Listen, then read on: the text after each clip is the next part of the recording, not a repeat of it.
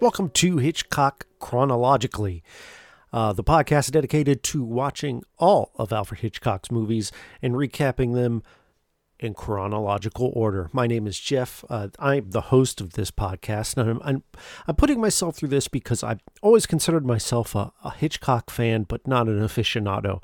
And maybe by the end of this, I can uh, check that off and, and call myself an aficionado because uh, I'll have seen every one of his feature length films. Hitchcock is uh, also got a lot of short films out there that I'm going to ignore. I'm basing this completely off of his IMDb, uh, and the things that are marked short film, I'm not going to bother with. Now, it's possible that I may, if I can find them, because some of this stuff's kind of hard to find.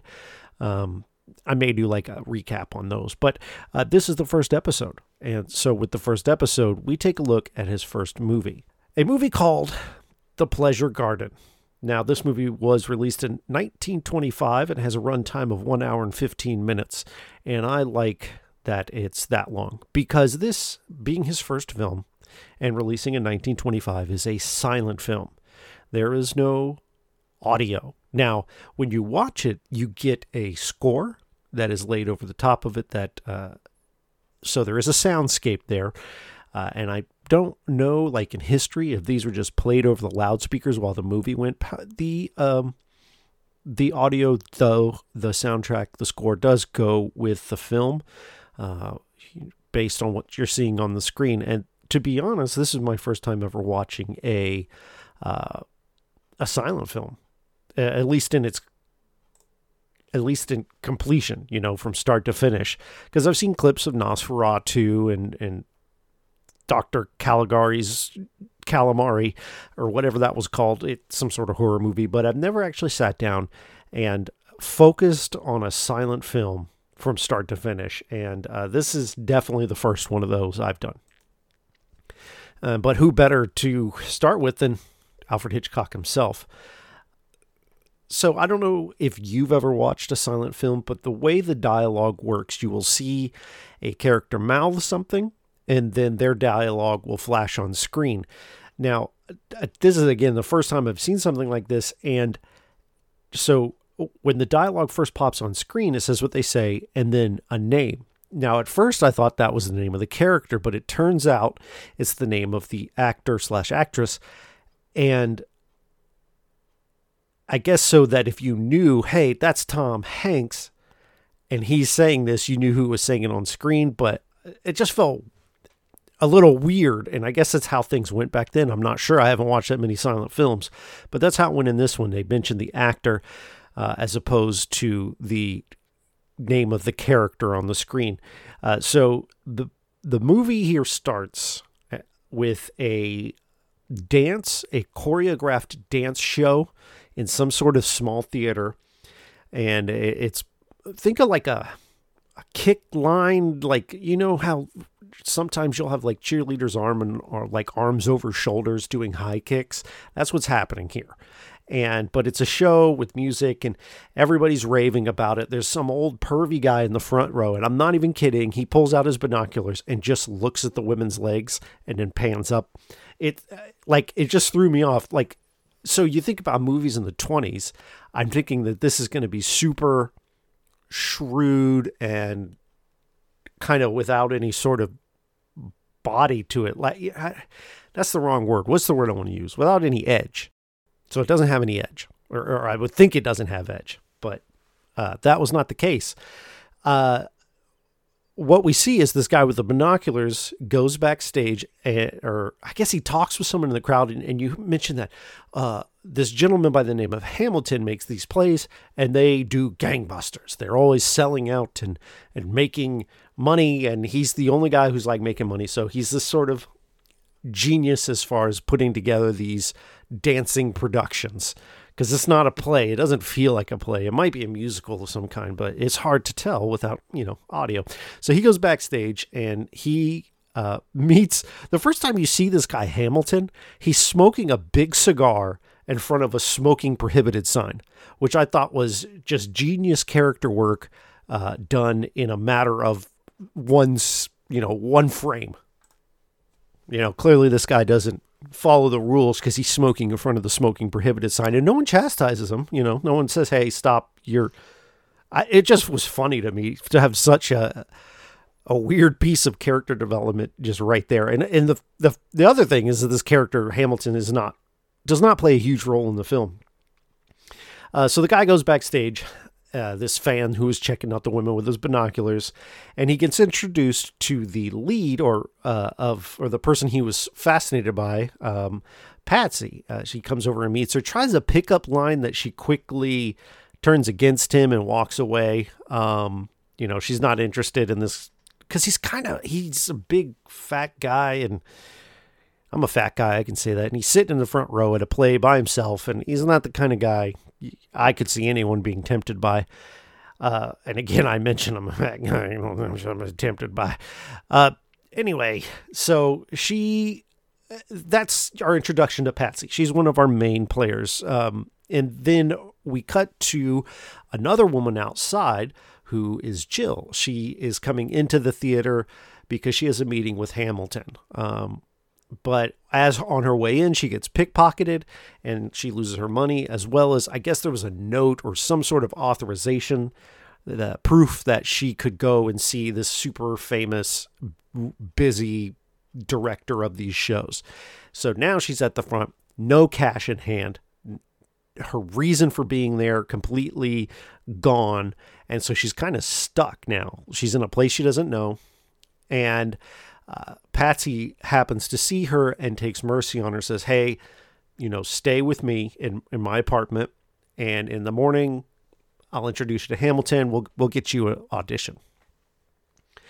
They go back to her room right? And this is one of those, another scene that just kind of took me by surprise.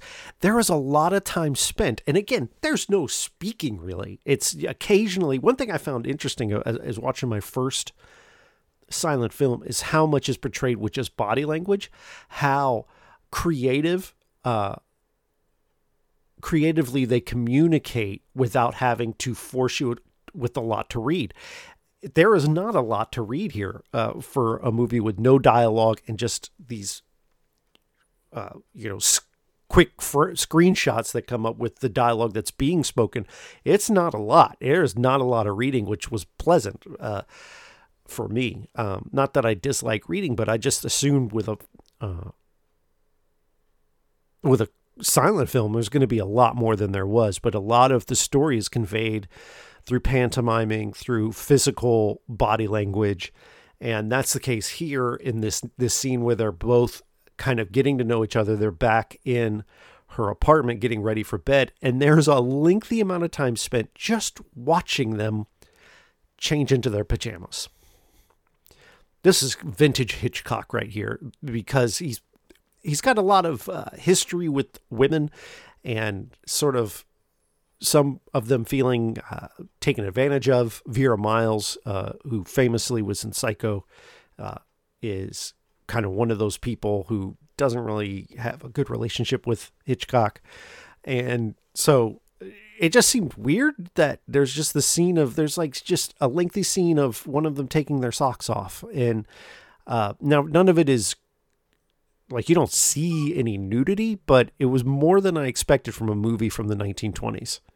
Uh, but I think that Hitchcock is probably push, ooh, slur there, pushing the limits here um, of what is allowed, and and, and I'm pretty sure this predates any sort of uh, ratings board or anything like that that would turn him away. But uh, I just found it interesting how long they lingered on just getting ready for bed. Nothing really happening, just them getting ready for bed. Although the one thing that does happen is you find out she has uh, Patsy, who lives near the theater, has a dog named Cuddles, and Jill, our person from out of town, back home, has a fiance uh, whose name is Hugh. And uh, those are three of our four major cast characters. We have Patsy, who is the uh, talent in this show and she lives nearby. And Jill, who's from out of town, who uh, is trying to get on the show, and Hugh's, no, excuse me, Jill's fiance Hugh and one more major character left to come. The next morning comes around and she does an audition, and the dancing looks ridiculous. Uh, I don't know if you've ever seen. There's a Dave Chappelle a Chappelle bit about how bad white people are at dancing, uh, and how we needed help. And this movie, this sequence here is proof positive. Uh, if you get a chance to see it, I had to watch this on YouTube. I couldn't find it in any other sort of streaming service, but it was on YouTube. Um, but it, it's horrible dancing, and it looks ridiculous. It looks like she's swimming in air and but at the end of it, apparently it wows Hamilton. So he's like, "Hey, let's get you a job, five dollars a week, or five pounds a week, excuse me, but I'm going to say dollars." And she says, "No, I know how good I am. We'll start at 20." Now, I'm no botanist, but that's that's like a 400% markup, right? I mean, that's four times what he offered. And he doesn't even blink. He's like, yep, sounds good. So she's got her job. She's now uh, highly paid. I guess 20 pounds goes a long way in the 1920s. And so things are kind of going right for her. We cut back up to Patsy's apartment, and Patsy is alone, just kind of changing. And in comes someone. This there's like these two caretakers almost. Um, one of them looks like Wilford Brimley and his wife uh, not Wilford Brimley's wife, but he's married to a woman who I don't know how to describe other than that she's now married to Wilford Brimley. Uh, so Wilford Brimley's wife comes in the room and says, Hey, uh, Jill's fiance is here. Uh, Hugh comes in the room and is waiting for uh, Patsy to finish changing, being a true gentleman, but he starts to play with Cuddles and they're goofing around and Hugh's on all fours and Patsy doesn't see him as she's coming out of her bedroom. She tumbles over. They have a laugh. They're very friendly and cordial with each other. And then um, she gets introduced to Hugh's friend, Lavette. Lavette is our fourth major character. Um, he's very charming. You know, uh, he's got a, a mustache. So he's clearly charming them. Patsy and Lavette hit it off. Um, they have a very quick relationship where she I don't remember how exactly it comes up, but it's like the weirdest reason to get married ever. They just kind of he's I don't even it, it, it, it anyway, he's going out of town, right? He's just here temporarily. He's got to go overseas. And she's like, "Well, I'll go with you because she's in love with him and they get engaged."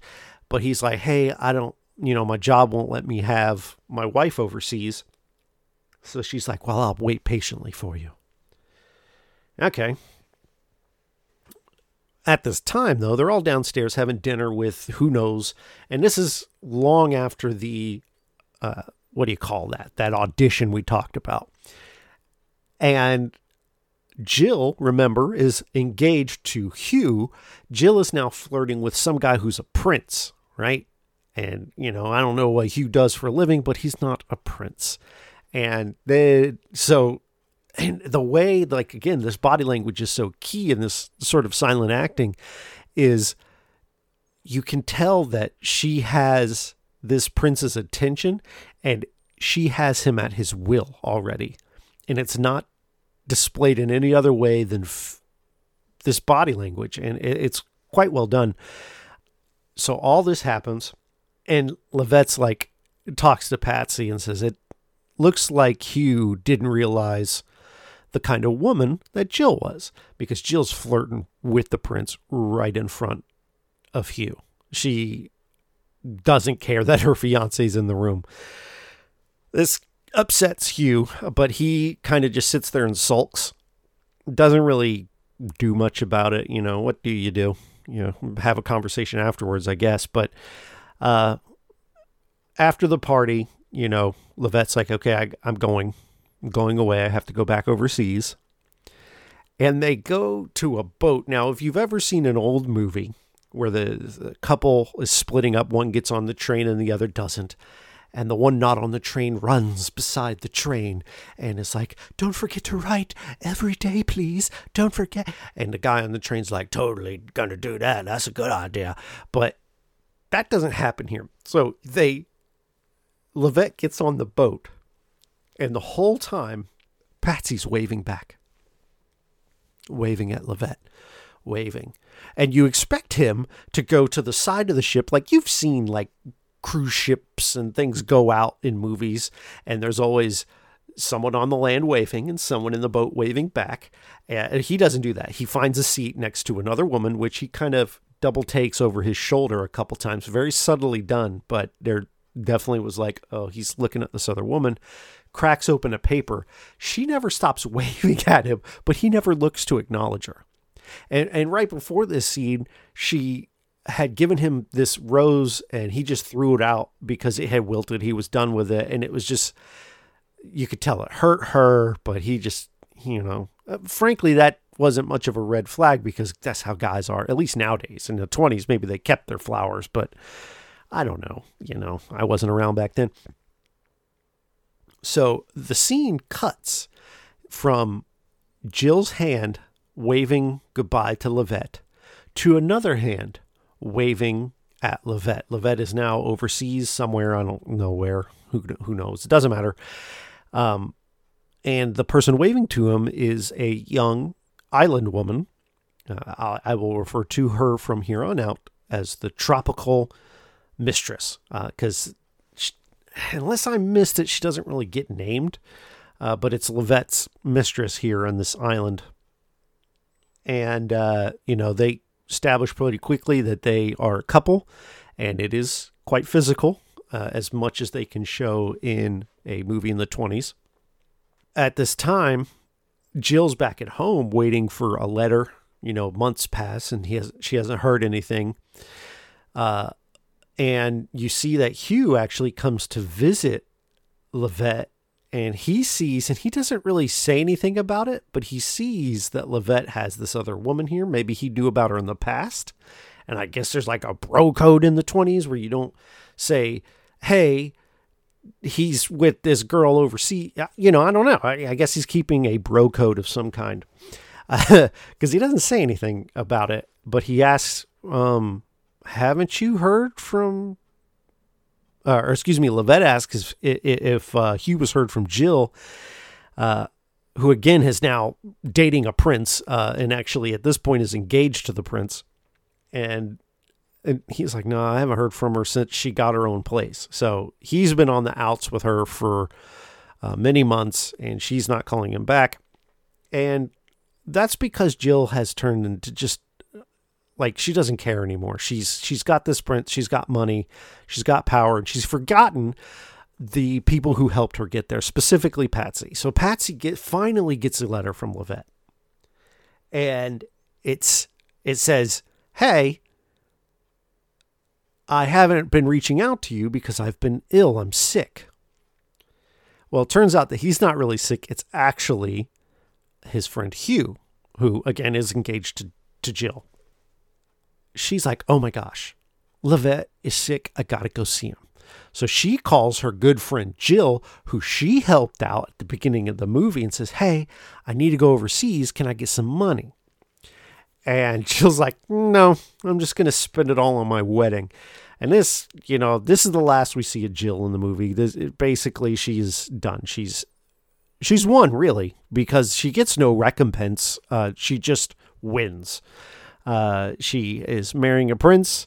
She's ignoring Hugh and now ignoring Patsy and just like done with everyone because clearly I don't I, it's an interesting character study because she's comes in looking for help, accepts help, and there's no real sign that there's a problem until she gets famous and she changes. And she doesn't ever get you know, any sort of punishment, you know, or uh, karma in this movie. So uh, it's just interesting to me. So Patsy goes back to her place and she goes down to Wilford Brimley and his wife, who again are, I guess, like landlords is the best way I could put it. And she's like, I can't, she's mad. She can't believe that Jill treated her like this. Jill, Jill is rich and getting married to a prince, and she can't even loan her a little money to go see her sick husband or they might be fiance at this point. I don't know if they're married yet. Well, Wilford Brimley, being the sweet diabetes riddled man he is, goes up on the top of a bookshelf and finds uh, a, a place he hides some cash and he, he gives it to her. Go be with your husband. What a kind man.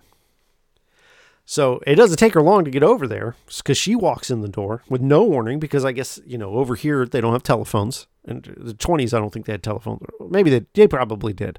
I'm no historian. Uh, but she certainly couldn't text him and say she was outside. So she walks in and he's got his island mistress laying across his lap and there's no guessing. You know, you know what's going on.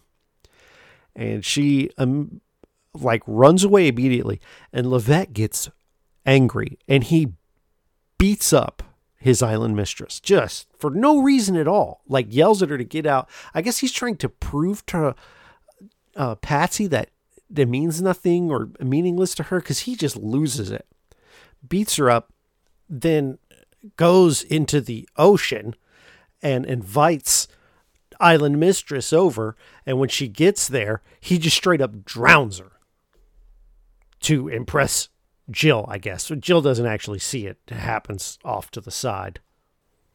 Patsy still runs away. She's obviously done. She's smart, right? She's not an idiot, which is nice. She's smart. She knows that this has obviously been going on. I'm out of here. And now she's outside. So there was this guide that led her to Levette's place. And the guide saw what happened and took pity on her and said, Hey, why don't you come with me? Well, he's got a friend who's sick and, uh, you know, maybe you can help care for him. Come to find out, that person is Hugh, and she's surprised to see him. So she sits bedside with him. He kind of stirs and wakes up and sees her, and uh, but he thinks it's Jill and asks for a kiss. And Patsy goes in and kisses him, and right then Levette shows up, right? And Levette is livid and drunk, and so he goes over and he tells her, he tells Patsy, "You go back to my house." I'm going to punch this sick man in the face she's kind. She's like, okay, I'll go back to your place, whatever. Which is a mistake. All right. If a drunk guy tells you to come back to his place, don't. Again, not a botanist, but that just doesn't seem right. They're back at Levette's house, and he is just slap drunk. He passes out, and then he wakes up from his stupor, and there's a ghost of his island mistress pursuing him. And he thinks, okay, the only way to get rid of this ghost is to now kill Patsy. That's the clear and only thing that can be done here. So he grabs a sword and he starts to pursue her. And right as he's about to, uh, you know, cut her or kill her or whatever, he gets shot in the back. We turn and find out that the person that shot him in the back is the guide who was at the beginning uh, when she got to the island, and he says that, hey, Hugh told me about uh, uh, this, what was going on with this abusive guy who is drunk. And Hugh's outside. And they get together, and she says, Thank you for saving me. And he says, Just seeing your face saved me. You've been the woman for me all along. I just never saw it before now. And the movie ends. So this is Hitchcock's first feature film. Um, I want to say that I've take take a couple things into consideration. One, it's a silent film, so it's got a lot going against it for me just going in. I, am predisposed to not like it, um, but uh, it was actually because it was an hour and 15 minutes. It was very uh, watchable. I wasn't bored really. There there was a small lull in the middle, but the last the third act, if you will, is moves real quick and a lot happens. Um. Oh, I forgot to tell you. So after this, they cut back and she comes back to Wilford Brimley's place and his wife is there because they've been watching Cuddles, right? Remember Cuddles? So Cuddles when Cuddles first met Levette, the horrible person, Cuddles was barking at her or barking at him. And she goes, huh, he didn't bark like that with Hugh. And with the slick line, Levette's like, well, Cuddles didn't have any reason to be jealous. You know, it was. I, I guess he was comparing himself to a dog. Anyway, they cut back. They they're back from killing Levette, and uh, she says, and Cuddles starts playing with Hugh again, and she's like, oh, Cuddles knew all along, and that's the last line in the movie. Cuddles, the real hero. So, as my first silent film, it wasn't bad. Uh, it's hard to describe the acting in these movies because there's no talking, right? So acting nowadays is about how you present your dialogue, and then there's a mix of like body language and stuff like that. This is just purely body language, and I think that they are directed well because so much of, as I said before, the story is told through body language and it keeps it so you don't have to read much. Now, I'm a comic book reader, and if you go back and read old comic books, there's just so many words on every single page. It gets really tedious to get through. And newer comics, they have a lot better word economy where uh, it makes it a lot easier to read and, and and finish because there isn't that much to read. You're not spending a lot of time per page, and I kind of found that that correlated to this movie. It just went by and you didn't have to stop and read a, a large portion of dialogue. I, I haven't thought of any sort of rating system or anything. So I'm just going to thumbs up or thumbs down it. And I think at the end of the day, with everything against this, as his first movie and my first ever silent film, it was pretty good. It was entertaining. It was a, a it turned was like crazy in the second half. Like because the whole first half is like this romantic sort of drama. And it's just like I kind of been here before with the, this is it, nothing special about it. And then the second half just gets bananas. And I'd never expected a ghost. So that was kind of interesting. So as a first movie it's fun it's okay. If you don't like silent movies, I don't think this is going to change anyone's mind. It isn't, there's nothing here that to me says, oh, this is a master at work. But then again, I was not around in the 20s and this might have blown people's minds. So I don't know. But I, I would say it does get a thumbs up from me. That's my official rating on The Pleasure Garden. So, what's next what's the next movie? And this is where we run into a early speed bump in this podcast, and it's really not. I'm actually kind of pleased because there are uh, uh, several there are several silent films from Hitchcock before we start to get to the talkies. Um, I so this I really want to get through these, but I said I'm going to do it chronologically. Um, it's fun to watch a silent film for the first time. I don't know if I want to do it as much. And some of these aren't that short. There's one on here that's like two hours long of silent film. So, but at the same time, I got to do it. I'm going to do it. I'm not going to quit. I'm not going to quit. But anyway, the good news is the next film is called The Mountain Eagle. And this film is obviously Hitchcock's second movie, but it is lost to time. Uh, it was released and did horribly, received bad reviews, and Hitchcock himself even said, "Hey, I'm glad that's lost." Um, it's some weird like love triangle between a a dad, a son who has like a handicap, and a teacher, along with some other guy. So it's like this love square, and the people that she's competing for, two of them are related son and I don't know, but it actually uh, sounds weird. Okay, it sounds weird. Uh, but fortunately, that's one less silent movie I need to watch for this podcast. So we get to skip that one because, frankly, because I can't watch it. I literally cannot watch it. And we get to our next movie, which is called The Lodger, a story of the London fog.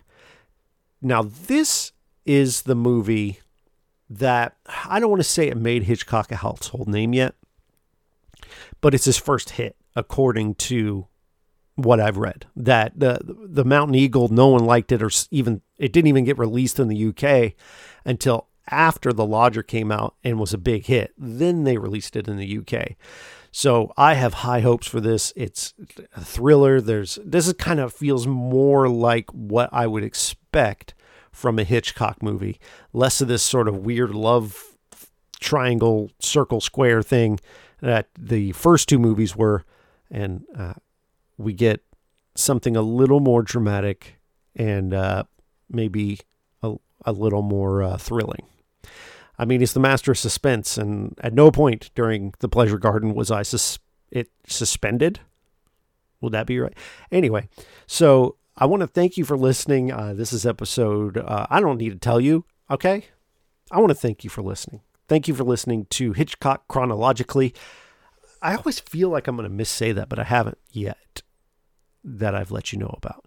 Uh, you, uh, I, I, I don't really have any cast int or out intros or outros. Uh, if you want to hear more from me, check out Budget Arcade on your podcast app. Uh, check out Let's Make a Trailer on on your podcast app. Um, those are things you can look at. But that's it, I guess. I mean, I feel like I should have a sign off line but I don't have one. So I will see you on the next episode when we revisit The Lodger, a story of London fog.